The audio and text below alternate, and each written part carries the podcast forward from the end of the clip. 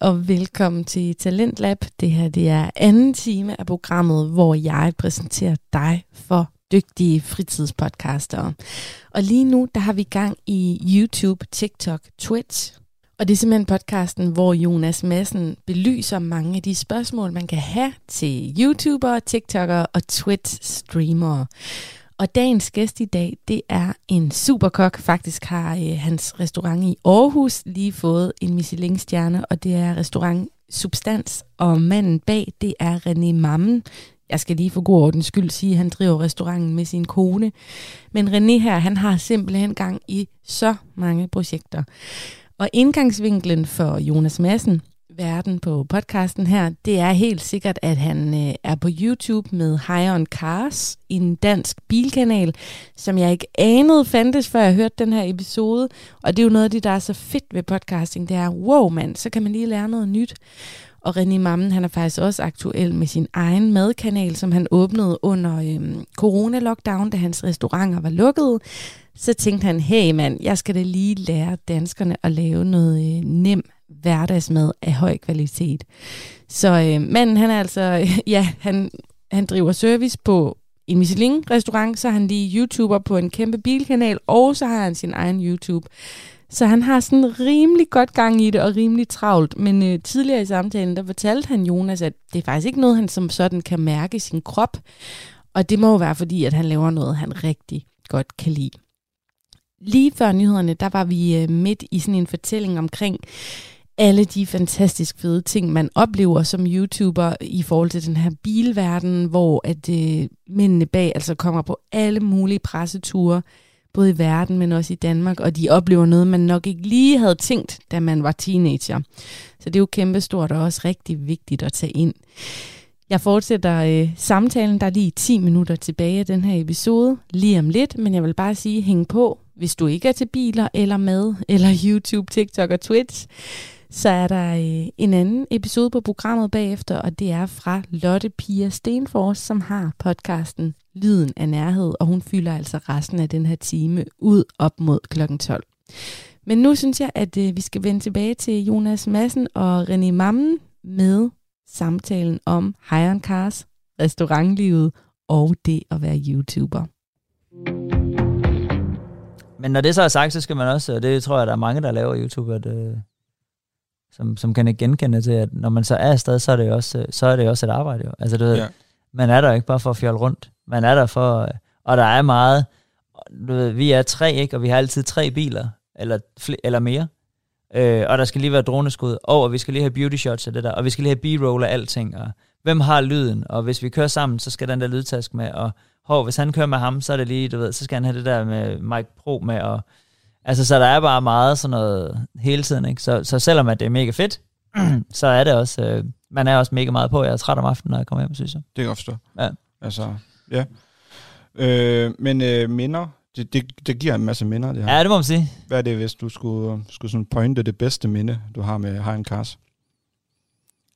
Øhm, du må godt nævne flere, hvis ja, ja, men jeg tror faktisk, øh, jeg tror faktisk det fedeste vi havde, vi, vi var på den der S-klasse uh, tur, og der, øh, den slutter der om aftenen. Er det den her i Tyskland, hvor ja, jeg er lige præcis. Ja. Vi har for først haft en rigtig fed tur derned, og mega, mega sjov lavet og sådan noget. Uh, og jeg har arbejdet rigtig meget op til, så jeg trængte også til, at der skulle, altså virkelig, jeg var træt. Ja. Um, uh, så kører vi der ned af, og, og kommer mega sent derned og sover til dagen efter, og er på hele dagen med det her pressehalløj, og det, de er jo tyskere, så, så du ved, de, de er meget seriøse omkring det, og det er en meget seriøs bil, og det er en kæmpe stor ting, og hele verdenspressen er der, så man kan ikke bare fjolle rundt og være idiot. Øh, man bliver ligesom nødt til at være sådan rimelig seriøs, øh, så godt som vi nu kan. Men, øh, men så der, da dagen er slut, og man er fuldstændig udbrændt, og vi har mega meget på, vi havde en milliard timers video, og øh, så, så det var selvfølgelig mega, mega fedt. Øh, men så der om aftenen, så blev vi så indlogeret på sådan en mega fedt hotel af Mercedes selvfølgelig. Han tre fire restauranter på den der hotel, også en Michelin-restaurant, men det valgte vi så ikke at spise på. Men vi spiste så på noget brasserie, øh, og fik noget vin, og fik nogle øl, og, og gik i baren senere, og du ved, så var der bare højt humør, og altså virkelig festligt, og ja, altså sådan, det endte med, at Niels og mig lavede en kontrakt, på, som der kommer et andet afsnit ud af, med noget andet bilværk, vi skulle købe, og jeg lavede hul i øret på hele, så du ved, altså sådan noget, altså sådan totalt idiotisk noget, men hvor man bare er, fordi det er jo det, vi er, vi er også bare venner, vi har bare, vi er ikke ret meget sammen som venner. Vi er rigtig meget sammen som folk, der laver noget det her sammen. Ja. Øh, så det er også fedt at nogle gange bare få lov at være. Være kammerater. Ja, præcis. Ja. Ja, så vi lavede alt muligt andet fedt. Vi- Altså DHB, den Danmarks hurtigste bil for et par år siden, var også sindssygt fedt. Ja. Og det var også sindssygt fedt at være i Karup. Og det var også sindssygt fedt at være på ny- Nyåringen her for nylig. Det var så desværre uden Ebbe, men, øh, men det var mega, mega, mega fedt. Ja, fordi hvordan med, med Ebbe, I, I, I fortæller i et afsnit, at han, han Ebbe er sygemeldt. stress. Ja. ja, han er desværre sygemeldt øh, fra sit rigtige arbejde. Øhm, ja, og i den øh, forstand selvfølgelig også Ja, ja, ja. sygemeldt her. Nå, Så- vi håber, han er tilbage snart. Ja, det håber vi. Og han, at han er- får det bedre i hvert fald. Han kører på fuld lige om lidt igen. Det ja, håber vi. Ja, det er et eller andet i hvert fald. Øh, hvad med, er der en bagside, kan man sige det, øh, af medaljen? Med alt det her, tænker jeg. Mm. Nej, nej, det synes jeg egentlig ikke. Der er altså... altså, der er jo...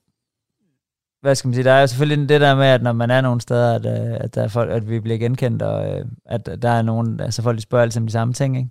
Øhm, og siger altid de samme ting. Og det tror jeg... Jeg tror egentlig, hvis jeg skal være helt ærlig, så tror jeg bare, det er et udtryk for, at man bare gerne vil snakke. Det tror jeg. Øh, så det er bare sådan en, man går ikke bare hen og siger, hej René, altså sådan, man skal altid sige, øh, øh, og du er endnu lavere i virkeligheden, end du sidder i videoen. Eller, Nå. eller du ved, det er, Ja, altid, okay, det er altid ja, sådan ja. et eller andet, ikke? Ja, ja. Øh, og det, det er så fint, men, men jeg tror bare, det er sådan et udtryk for, at man egentlig bare gerne vil snakke. Ja. Det tager jeg det som. Ja. Øh, det er det eneste, der sådan er en bagside, synes jeg. Okay. Øh, Men altså, det er ikke fordi, du har noget mod at, at, at blive stoppet op. nej, jeg vil sygt gerne snakke. Jeg synes Ja. bare, det er fedt. Altså, det er, Det er også en kæmpe bekræftelse, tænker jeg. Ja, ja, sted. lige at, præcis, At og folk det- de stopper ind og vil tage et billede. Eller... ja, Ja. ja. ej, det, er- det, det er så fint. Apropos det her med billedet. Mm. Øh, hvad går der igennem Renés hoved første gang, han er, der kommer en og siger, er det ikke dig fra Hein Kars? Øh, eller nu, det, det, du bare siger, øh, Øh, og gerne vil taget et billede. Hvad sker der der? Jamen, jeg var egentlig lidt vant til det, eller hvad skal man sige, der var også mange, der, eller, der var også en del, der kendte mig lidt fra substans på den Okay. konto. Så jeg, Ja. ja. jeg havde prøvet det før, men, øh, men aldrig på den der måde. Og nu bliver jeg jo genkendt meget mere for, for Hagen Kars end, end mit rigtige arbejde. Ikke? Ja. Øh, men, øh, men hvad hedder det? Jamen, første gang tror jeg egentlig bare, at jeg synes, øh, at det var fedt. Ja. Altså, sådan, Fed følelse. ja. Ja, og det var sådan nogle unge knejder, og de var helt oppe at køre og synes, det var fedt og sådan noget. Og så, så, var det, så var jeg, synes jeg også bare, det var fedt. Nej, det er fedt. Ja. Det er nice. Ja. Øh, det sidste spørgsmål, Ja. øh, det er sådan set, øh, hvis du skulle give et shout-out øh, til en eller nogen, et eller andet, hvem skulle det være? Hvorfor? Jamen, der skulle, jamen, der er mange. Men altså sådan i, i det her regi, så vil jeg bare give et kæmpe skud til uh, min uh, kæmpe makker, Niels Becker her på High Cars. Fordi ja. at, uh, Niels han ligger væsentligt flere timer i det her, end jeg gør. Øhm, og øh, jeg, jeg vil ikke sige, at jeg kun er med, når det er sjovt, for det er jeg ikke. Men, øh, men han var god til at give den skalle. Altså, jeg er bare glad for, at øh, han, det er fedt, at han kunne se, at øh, det kunne fe- være fedt at have mig med. Ja. Øh, så skud til Niller. Jamen, øh, det har med sagt. Ja. det, var egentlig, det var egentlig det værste ved det. Vi har den her quiz her. Ja. Det er fem spørgsmål, Jeps. øh, og så er det egentlig det sidste Uha. øh, for den her gang. Altså, Ja. ikke for den her, altså ikke fordi, at, øh, at du, du er bundet til Nej, nej, nej. fremadrettet, Nej. eller noget som helst. Men øh, det er i hvert fald sådan det sidste. Øh, det er fem spørgsmål. Ja. Det hele det går på, på de sociale medier, øh, Instagram, og, Og, shit, man, øh, det, i- der følger jeg overhovedet ikke med. Øh, og det er... Nu vender jeg lige om, så du ikke kan se spørgsmålene. Ja. Eller svaren, du må gerne se spørgsmålene. Øh, det, er, det er fem spørgsmål, som sagt. Det er, de handler om øh, Facebook. Mm. Nej, jeg nu kæft ikke Facebook. Øh, Instagram. Ja. De handler om øh, Cars kanalen De handler om jeres videoer.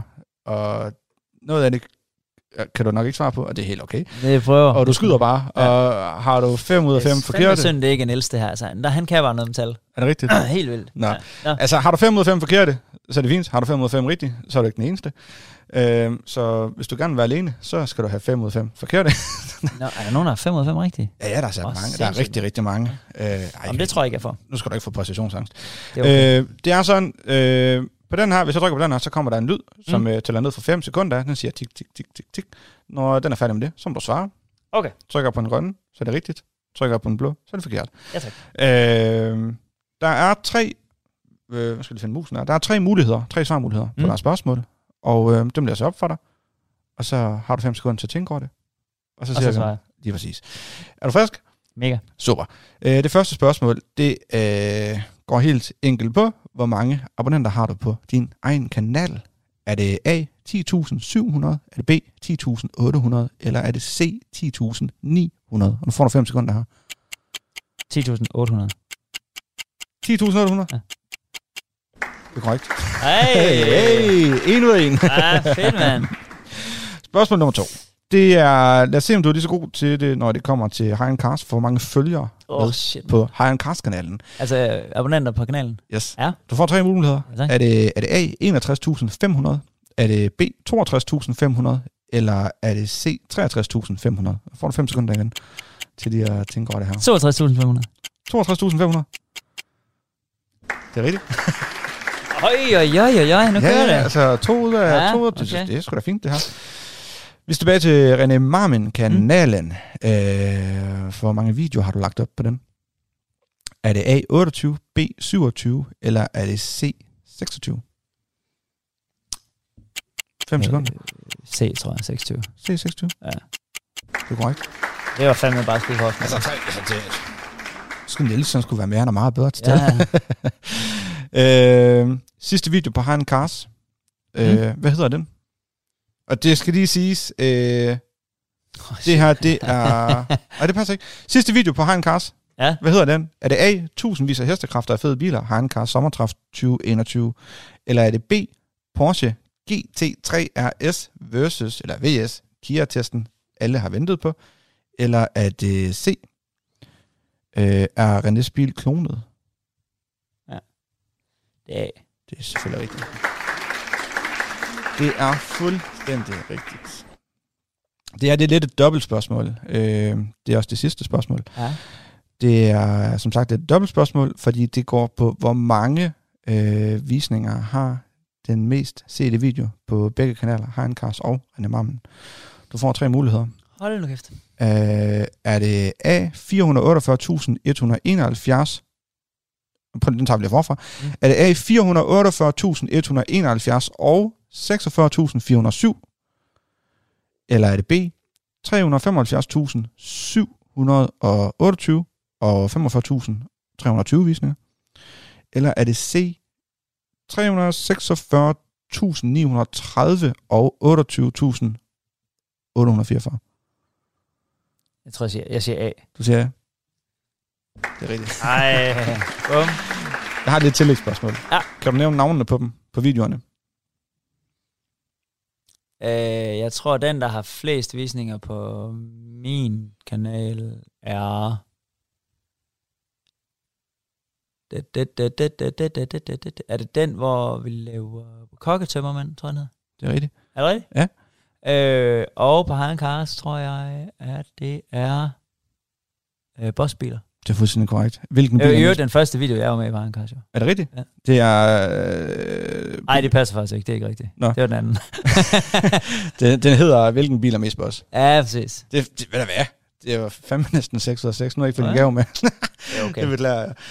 Jamen, øh, jeg sætter en øh, outro på. Ja. Og øh, tusind tak, fordi jeg måtte komme herned. Tak fordi du er velkommen. Tusind tak til dem, der lytter med. Jeg håber, det har været sjovt at, at være med. Tak for nu. Selv tak.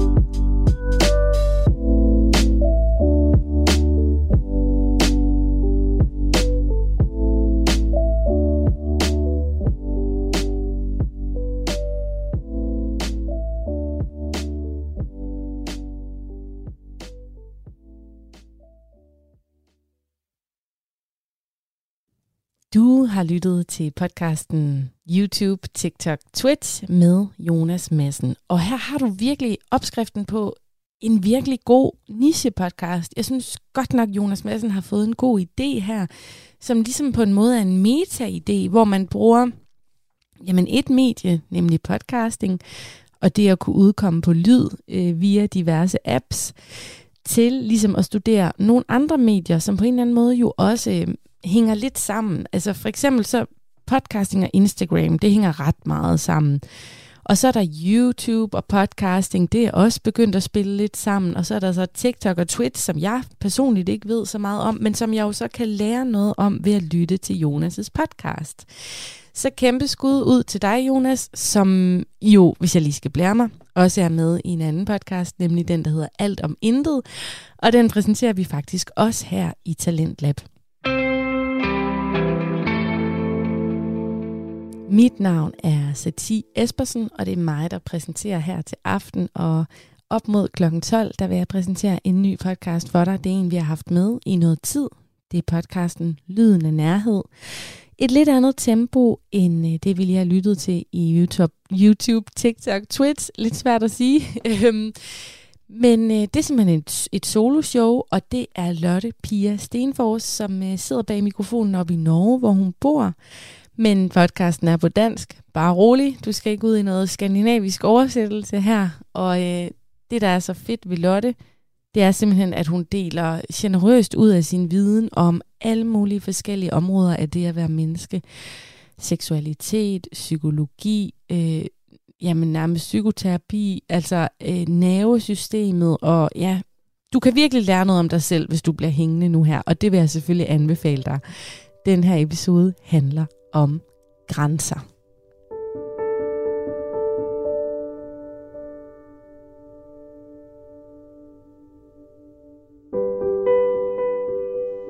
Vi mennesker, vi er skabt til at være i forbindelse med hinanden og med os selv og med livet. Her dykker jeg ned i neurobiologien, i vores nervesystem, i livet og relationer, kærlighed og alt muligt andet. Lyt med. Jeg er din vært, Lotte Pia Stenfors, og det her, det er Lyden af Nærhed.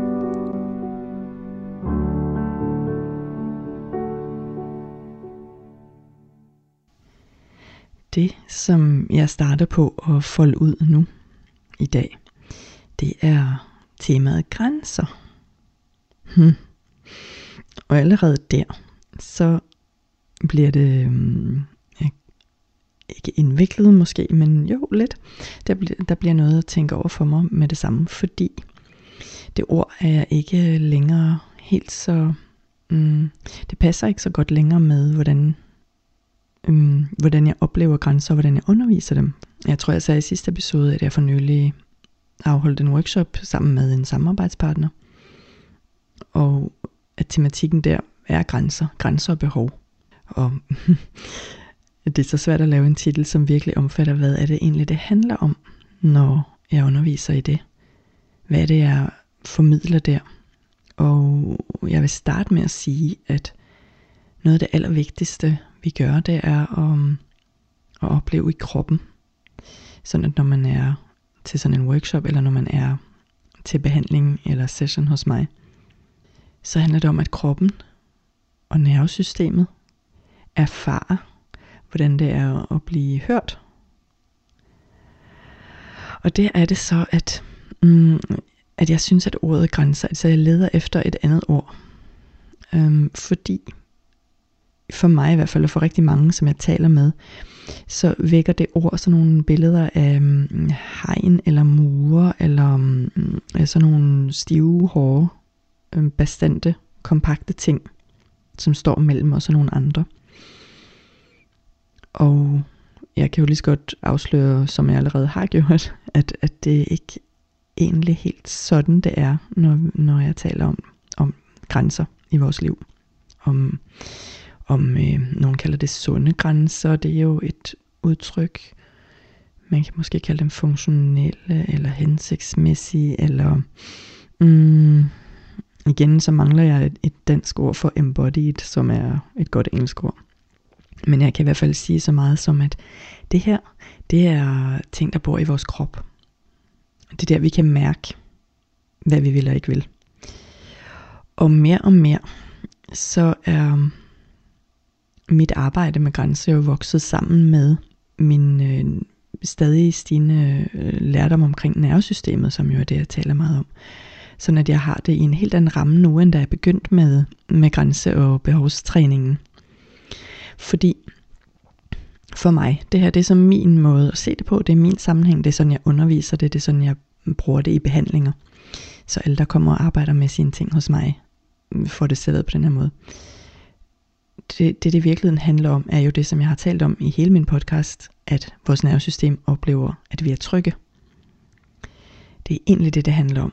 Og hvad er det, der skal til i det her øjeblik, i mit liv, i den her sammenhæng med de her mennesker, for at jeg oplever at være tryg, at min krop oplever at være tryg, at mit nervesystem oplever at være trygt, trygt nok, til at der er et ja, til hvad det nu end er, jeg gerne vil.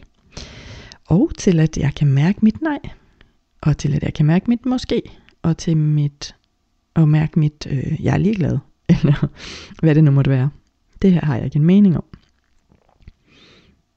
Det er, hvad grænser er for mig. Det handler simpelthen om, om nervesystemet, om hvordan nervesystemet opfatter, altså det autonome nervesystem, ANS, som hele tiden scanner verden og de indre omgivelser, øh, indgivelser, hmm, hvad må det hedder, for at finde ud af, om vi er i fare, om vi er trygge, om vi er i livsfare, og dermed sætter os i, hvilken tilstand der så end skal til for at, at passe til det.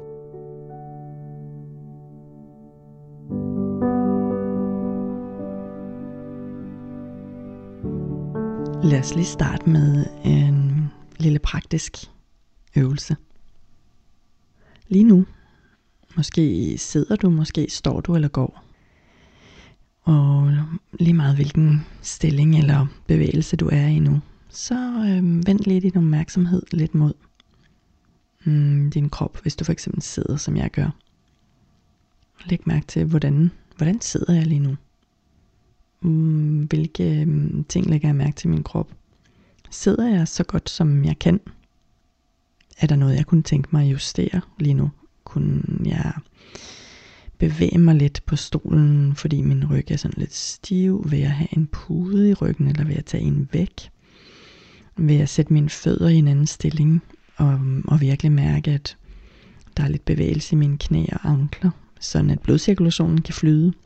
Mm, har jeg brug for at, at ændre noget ved, hvordan jeg sidder og drejer mod en skærm eller mod et andet menneske?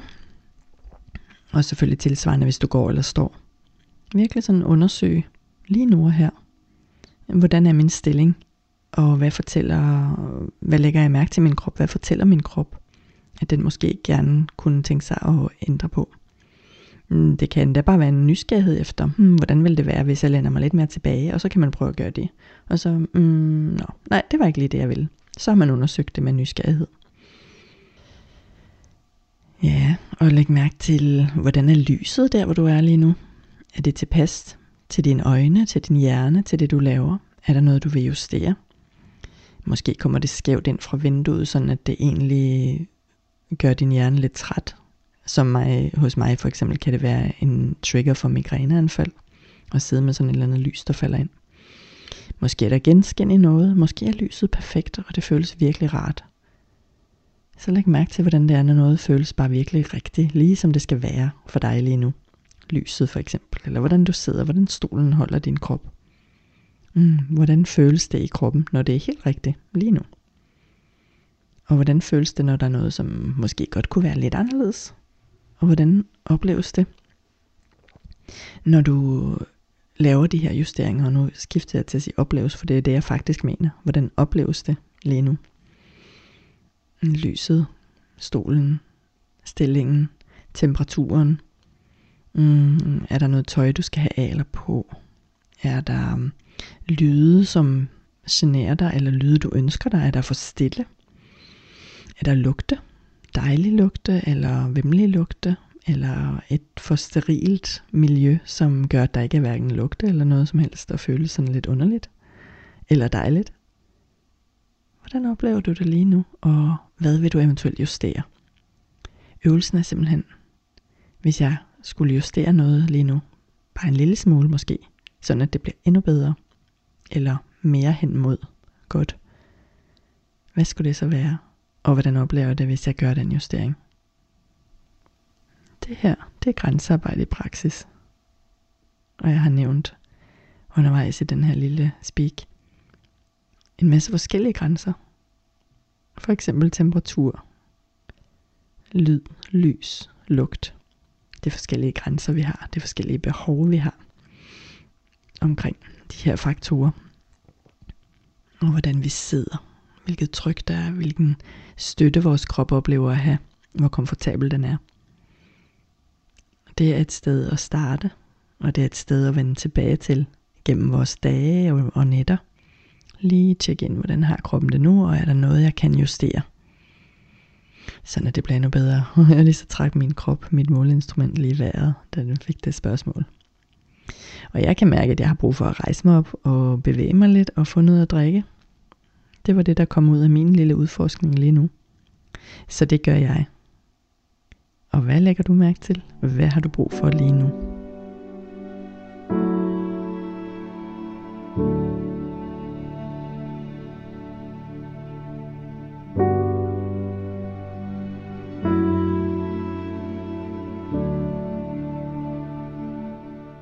Det, som jeg taler om nu, det er jo, øh, kan man sige, en kort version af indholdet i, i polyvagal theory, som jeg arbejder meget ud fra. Simpelthen læren om, hvordan vores autonome nervesystem opfatter verden, og dermed øh, styrer vores relation til omgivelserne.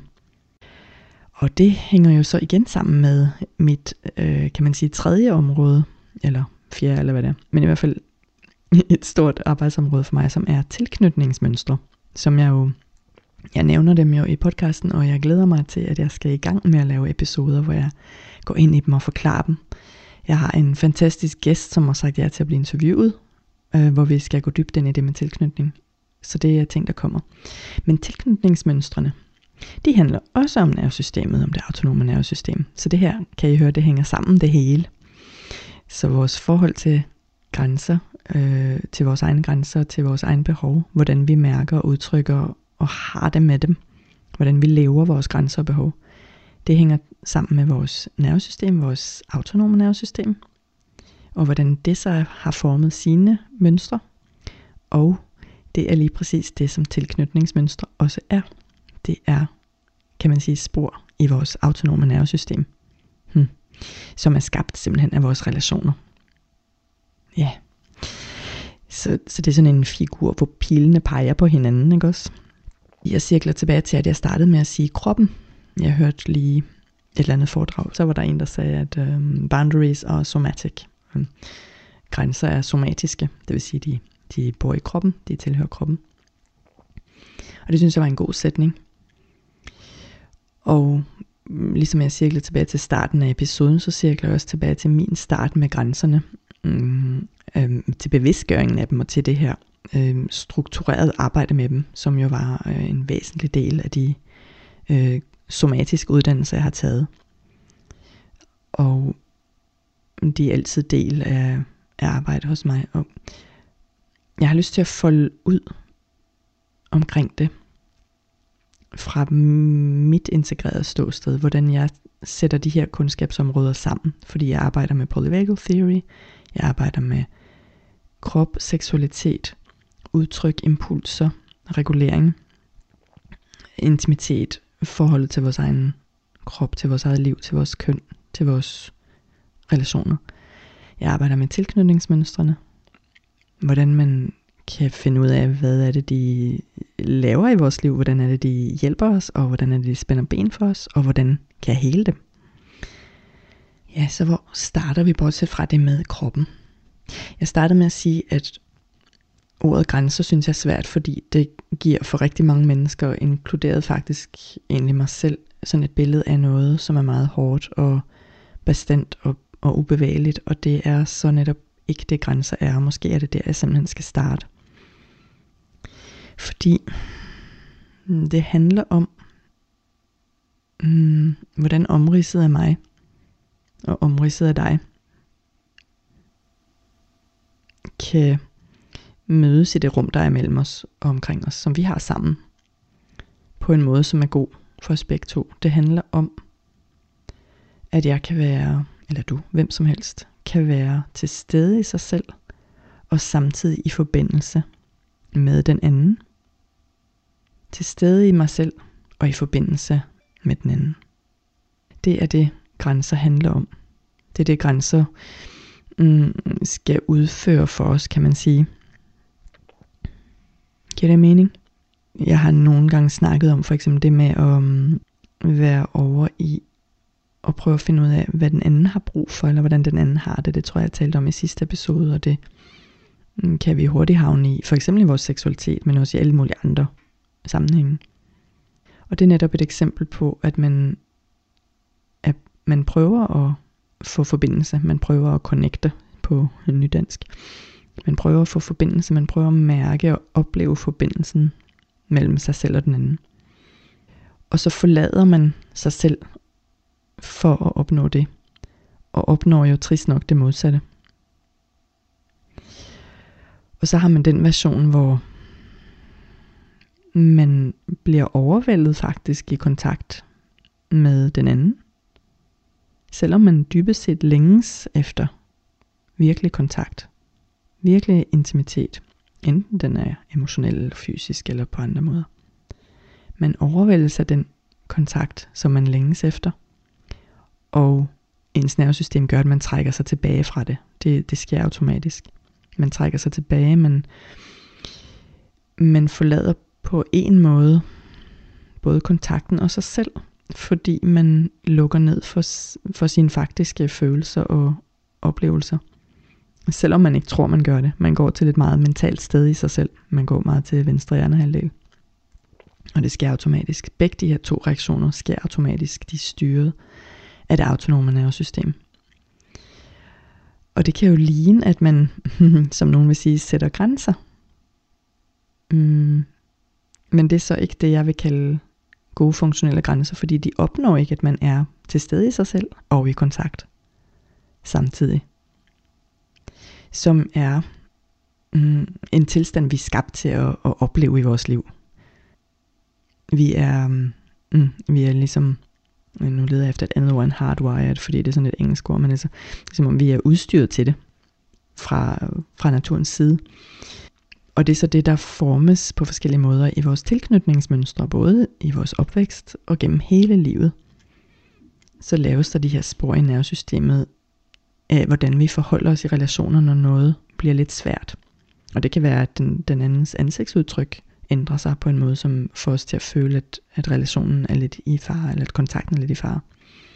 Tilknytningsmønstrene er simpelthen øhm, automatiske reaktioner i, i nervesystemet, som styrer vores adfærd til enten at række mere ud, eller trække os tilbage. Eller måske lave en forvirrende blanding af begge to. Øhm, og både række ud og skubbe væk samtidig. Så hvis man skal lave det meget skematisk. Vi er alle sammen skabt med muligheden for den trygge tilknytning hvor vi kan mærke os selv, og vi kan mærke, øhm, hvad vi vil og ikke vil, og vi kan kommunikere det på en okay måde. Og det indebærer også, at vi kan bevæge os ind i kontakt med os selv og være alene, når vi har brug for det.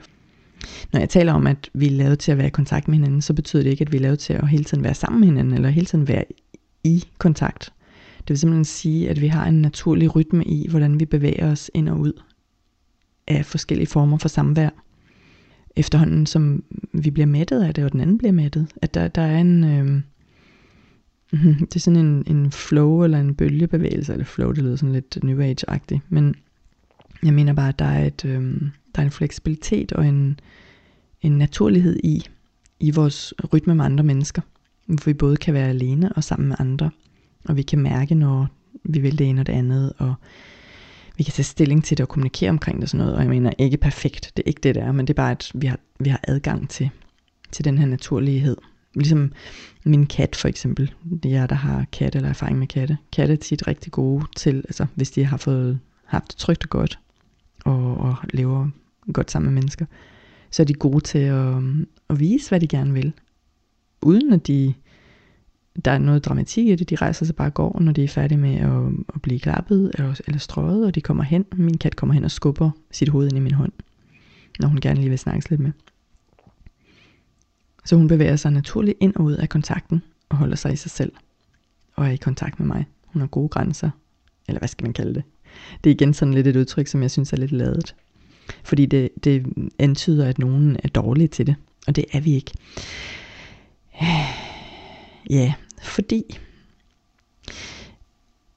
jeg har talt om før det med de to dybe grundlæggende behov, som vi er født med, som er for tilknytning og for mm, man kan kalde det autenticitet, øh, man kan kalde det grænser, man kan kalde det at være sig selv. De to dyb, dyb, dyb grundlæggende behov, som er biologisk i os, som er overlevelsesbehov simpelthen, dem er vi født med, de er meget, meget stærke kræfter. Vi er nødt til at høre til, nødt til at være tilknyttet, ellers overlever vi ikke. Og vi er nødt til at være os selv, et separat individ. Men så er det sådan, at hvis det ikke er udstyret på den måde, når vi kommer til verden og lever op, at vi kan få lov til at være os selv som individer, og samtidig være tilknyttet, så vil trangen til tilknytning vinde over trangen til at være os selv og have grænser, have egne behov, udtrykke dem. Giver det mening? Det er som to sådan nogle store pile, som øhm, Deb Dana plejer at tegne. En kæmpe stor pil, som peger i retning tilknytning derhen, og en anden kæmpe stor pil, som peger mig selv, udtrykke mig som mig selv, vide hvem jeg er. Og de skal helst sådan pege lidt i samme retning, men tit så kommer de til at pege i modsatrettet øh, verdenshjørne, og så er det simpelthen, at vores system automatisk vil få os til at prøve at knytte os til, hvem der end er der til at knytte sig til. Også selvom det er en, som ikke kan give os det trygge nervesystem, som vi har brug for, for at udvikle vores eget. Det vil jeg lige gentage. Det handler simpelthen om, at selvom dem, der tager sig af os, når vi er små og, og større, selvom de elsker os højt og viser os kærlighed, så er det ikke sikkert, at de er et trygt nervesystem. De kan selv have et, et utrygt system. De kan, altså et, et øhm, ikke et utrygt system, de kan have et system, som er i aktiv selvbeskyttelse meget af tiden. For eksempel, hvis man har traumer på lager, hvis man øh, ikke selv har, har haft de her trygge øh, marinader at være i, hvor der er et, øh, et levende fleksibelt system, som, som koregulerer vores system, mens vi udvikler os. Jamen, så når man selv bliver omsorgsgiver, så har man jo simpelthen ikke det system at give. Så har man en masse kærlighed måske, og giver det.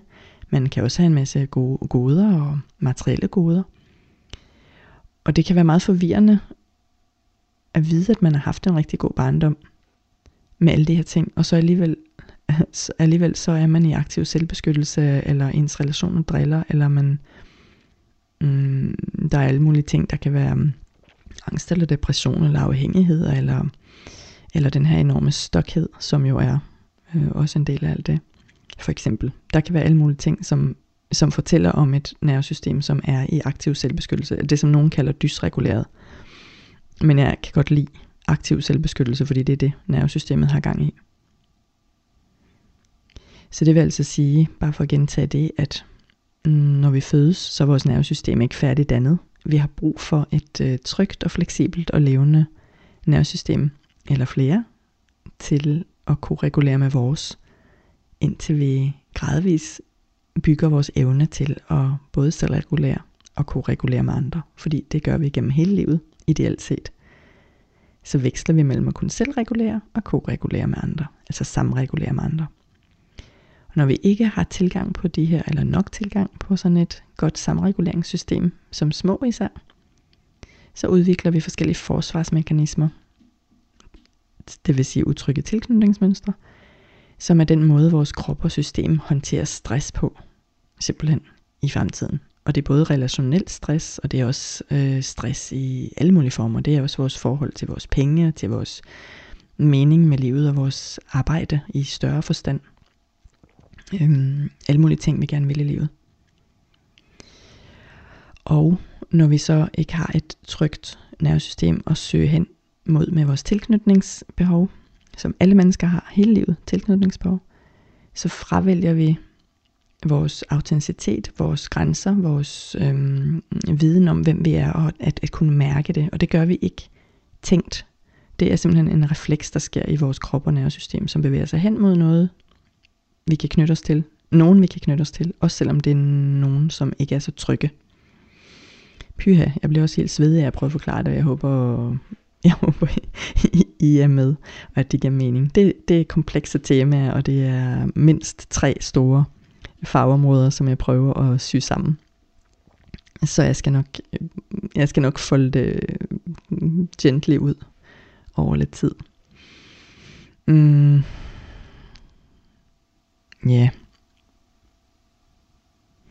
Så grænserne, nu har jeg brugt det ord mange gange, og sagt, at det ikke er sådan nogle øh, stive, hårde mure, øh, men det er noget, som er meget mere bevægeligt og dynamisk og fleksibelt. Det er området mellem os, pladsen mellem os, rummet mellem os, og hvordan vi navigerer i det, sådan at vi begge to kan være til stede i os selv, og i den kontakt, som vi er skabt til at ønske os, og skabt til at efterstræbe, og tit flygte fra, samtidig som vi efterstræber den, når vi har de her mere utrygge tilknytningsmønstre. Og hvad vil det sige, at det ikke er en fast mur? Jamen, mm, det vil sige for eksempel, I kender nok udtrykket at sætte grænser, som også er et udtryk, som jeg efterhånden ikke er så glad for, fordi det mm, for mig henspiller igen på der, hvor man nærmest står og ligesom siger nej, og så holder man stramme hænder op foran sig. Og jeg vil sige, sådan bare for at generalisere lidt, at på det tidspunkt, så er man allerede over grænsen. Fordi der har man jo sagt nej og stop og væk. Jeg vil sige, at den, den, mm, den der flydende, nej, ikke flydende, den der dynamiske levende grænse, den er der, hvor man mærker, mm, mm, nej, det passer ikke lige for mig i dag at, mm, at komme til, hvad det nu er. Det der møde, hvad det nu er. Mm, eller, jeg vil ikke, ja, hvad vil jeg ikke? Jeg vil ikke have, at du øhm, går ind i min have, nabo. det, det dur ikke for mig, at du går ind i min have, nabo. Kan I mærke, at det er anderledes, end hvis man længe har set på den der nabo, som går ind i haven, og indeni så har man mærket hele sin krop koge af alle mulige forskellige følelser, sikkert vekslende mellem frygt og raseri og alverdens ting, og, og måske shutdown, og at man tror, man er ligegyldig, fordi ens nervesystem har, har sendt ind i shutdown. Og så til sidst, når det, når det virkelig bare ikke kan mere, så løber man råbende og skrigende ud. Og nu kan det også være nok, og du må heller ikke gå i min have. Det er det, mange vil kalde at sætte en grænse, men der siger jeg så, at der er vi for længe siden ude af vores øh, tolerancevindue, som også sådan set er et ord, jeg ikke er så vild med, men altså vi er uden for der, hvor vores nervesystem har det godt og er i balance. Vi er ude i aktiv selvbeskyttelse. Og i det her tilfælde, hvor vi løber ud og råber, så er vi hyperaktiveret. Altså vi er i sympatikus aktivering, der hvor vi er i fight-flight. Vi kan også øh, havne, som sagt, der hvor vi tror, vi er ligeglade, og egentlig bare er sådan lidt øh, toget, og, og føler os øh, trætte og, og øh, fraværende. Og der er vi under vores optimale aktivering. Vi er hypo-aroused, grænsen den er derinde, hvor man kan sige, hm, ved du hvad, hej søde nabo, øh, ved du hvad, det fungerer ikke for mig, at du går ind i min have. Så, mm, så det vil jeg have, at du stopper med fra i dag af. Kan I mærke, at det er personen til stede i sig selv, og samtidig meget tydelig, og afviser ikke kontakten med naboen. Men jeg har set en eller anden øh, også sige, at grænser er en invitation til kontakt, og det er sådan set et meget godt udtryk, men jeg synes, altså det er lidt forenklet, fordi det handler om så mange ting. Men, men det peger i retning af det her med, at mm, det er netop, hvordan vi navigerer et rum mellem os, som vi faktisk gerne vil have. Så det er klart, at jo tættere et forhold er, altså jo, jo, jo dybere eller jo, jo vigtigere et forhold er for os, jo vigtigere og mere nuanceret og tit øhm, sværere bliver den her navigering af grænserne mellem os. Mm, fordi vi bliver bange for at miste. Mm, vi bliver også bange for at blive invaderet. Vi bliver bange for at blive forladt. Vi bliver bange for at blive mm, overhørt, eller gjort forkert, eller grinet af. Alle de her forskellige ting, som ligger i det mm, tit lidt mere ubevidste. Vi er måske ikke klar over, at vi er bange for de her ting. Men vores nervesystem ved det i allerhøjeste grad. Og, og vi har så meget på spil, når det er nogen, der betyder rigtig meget for os. Så det bliver så svært at kunne mærke sine grænser og kunne bruge dem, kommunikere dem på en god måde. Igen så bliver det de her to pile, som jeg talte om, som er grundbehov, vi har. behov for tilknytning og behov for at være os selv, for autenticitet og for grænser. Når de kommer i konflikt med hinanden, de to behov, så er det, at navigeringen jo bliver ret krævende, og det bliver sikkert ligesom, hvis jeg skulle prøve at sejle ind en båd, fordi jeg har ikke en dyt forstand på at sejle en sejlbåd, så det vil nok blive et kaos af tog i alle retninger og bumme i hovedet, og jeg ved ikke hvad. Det kan godt være sådan, det kan godt være sådan lidt, det er, når man begynder at arbejde med sit forhold til sine grænser, fordi man vælger at gøre det, fordi man føler behovet, og så kommer man for eksempel til mig, og arbejder med det, og arbejder med det fra kroppen, fordi det er der, de bor. Fordi kan I huske, at jeg har snakket om før, at vores autonome nervesystem, sproget, som det autonome nervesystem har, det er vores kropsfornemmelser. Vores gamle dele af hjernen, øh, som udgør en del af det autonome nervesystem, og som passer på os, så for at holde os i live. De der gamle dele, de forstår ikke, når vi, de forstår i meget let grad verbalt sprog. De forstår ikke kronologisk tid. Det de forstår, det er vores kropsfornemmelser. Hvad vi oplever, sanser, fornemmer. Og det vil sige, at det er også der vores, vores dybe behov, vores, øhm, vores kropslige viden, vores identitet, hvem vi er, altså vores grænser, ligger på det plan. Og hvis vi ikke rigtig kan mærke os selv, så ender vi tit med at prøve at sætte grænser fra, man kan, nogen vil sige hovedet, men hele hjernen er oppe i hovedet, men altså den præfrontale cortex, som er den kognitive, analytiske og nyeste del af vores øh, nervesystem, vores hjerne. Og der er vi kun i kontakt med det tænkte, med det rationelle, og vi er faktisk, Øh,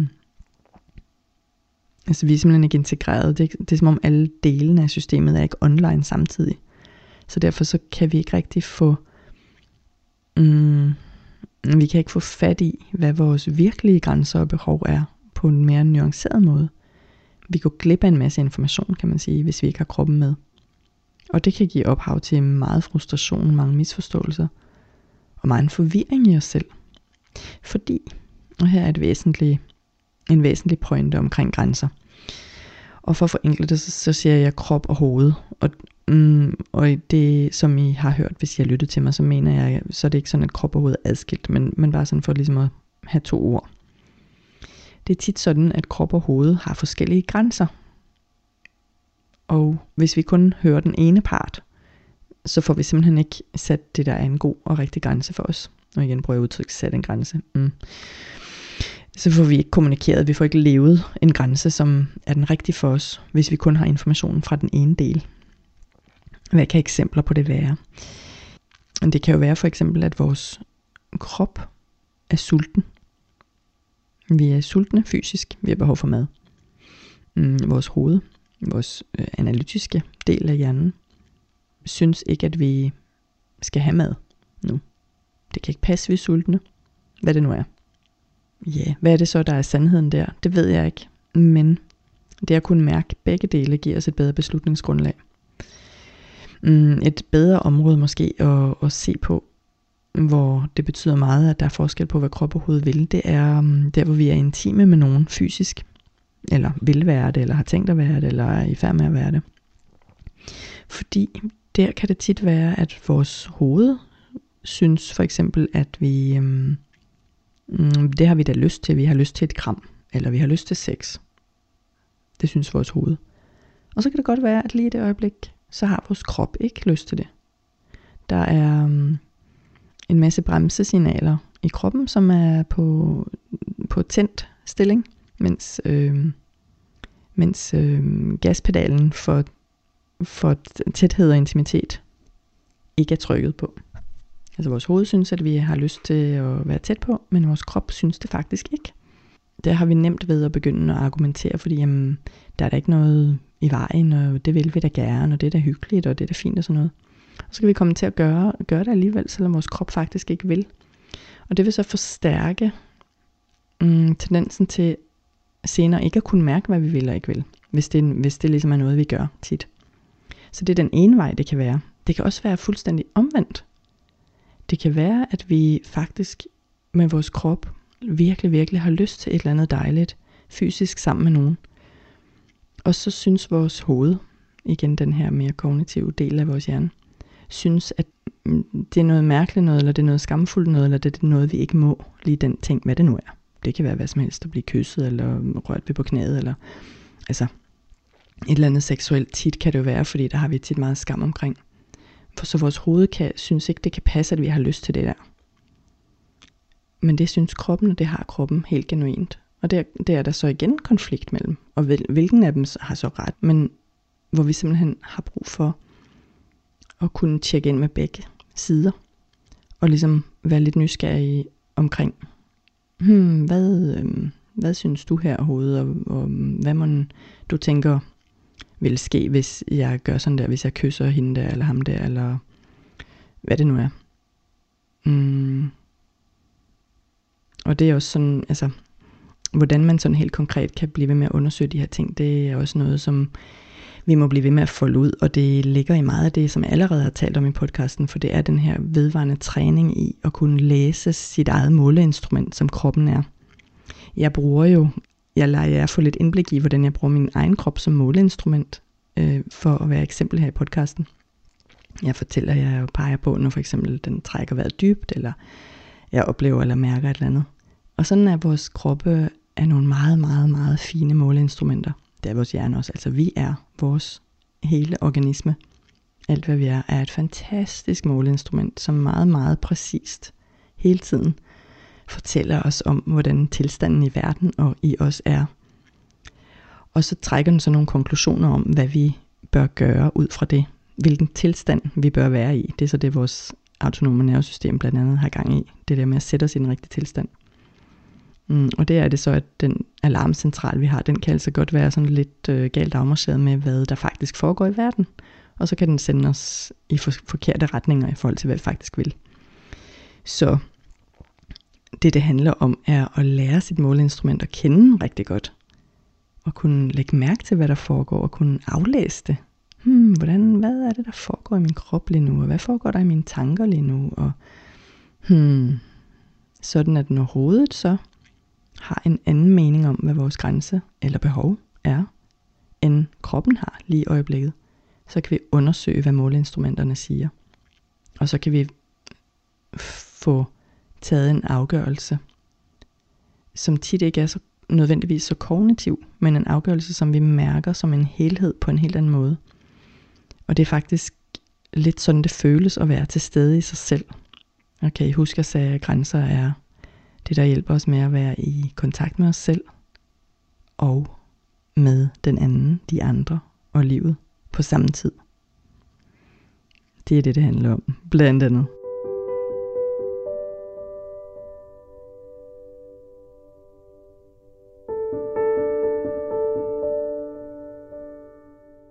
Og nu er jeg fuldstændig svedig inde i hjernen.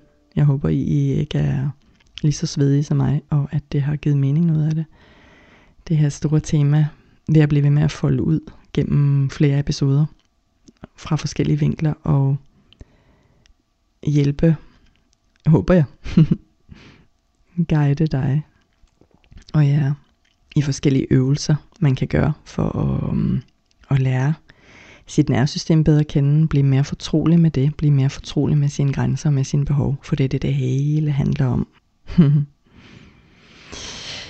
Så tak for nu, mm, og klap lidt på dit måleinstrument, hvis du har lyst. Og spørg det lidt, hvad det tænker vil ske, hvis du gør sådan eller sådan. Og så læg mærke til, hvad der sker. Hvad lægger du mærke til i kroppen? Tak for nu.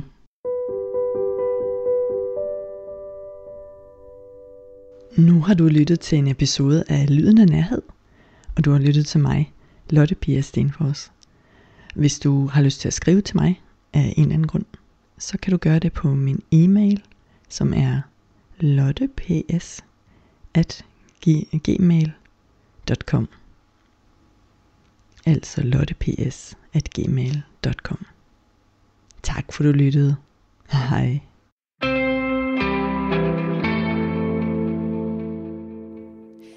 Her til aften har jeg præsenteret to forskellige podcasts for dig. Den ene YouTube, TikTok, Twits med Jonas Madsen, og den anden, som vi blev færdige med her, Lyden af Nærhed med Lotte Pia Stenfors. Talentlab er at finde på Radio 4's hjemmeside, vi er også selv på podcasting. Og ellers vil jeg bare sige på genhør i morgen, hvor jeg præsenterer tre gode podcast, nemlig Nørdsnak, God Stil og Dum Snak. Så det kan du glæde dig til. Ha' nu en rigtig god nat.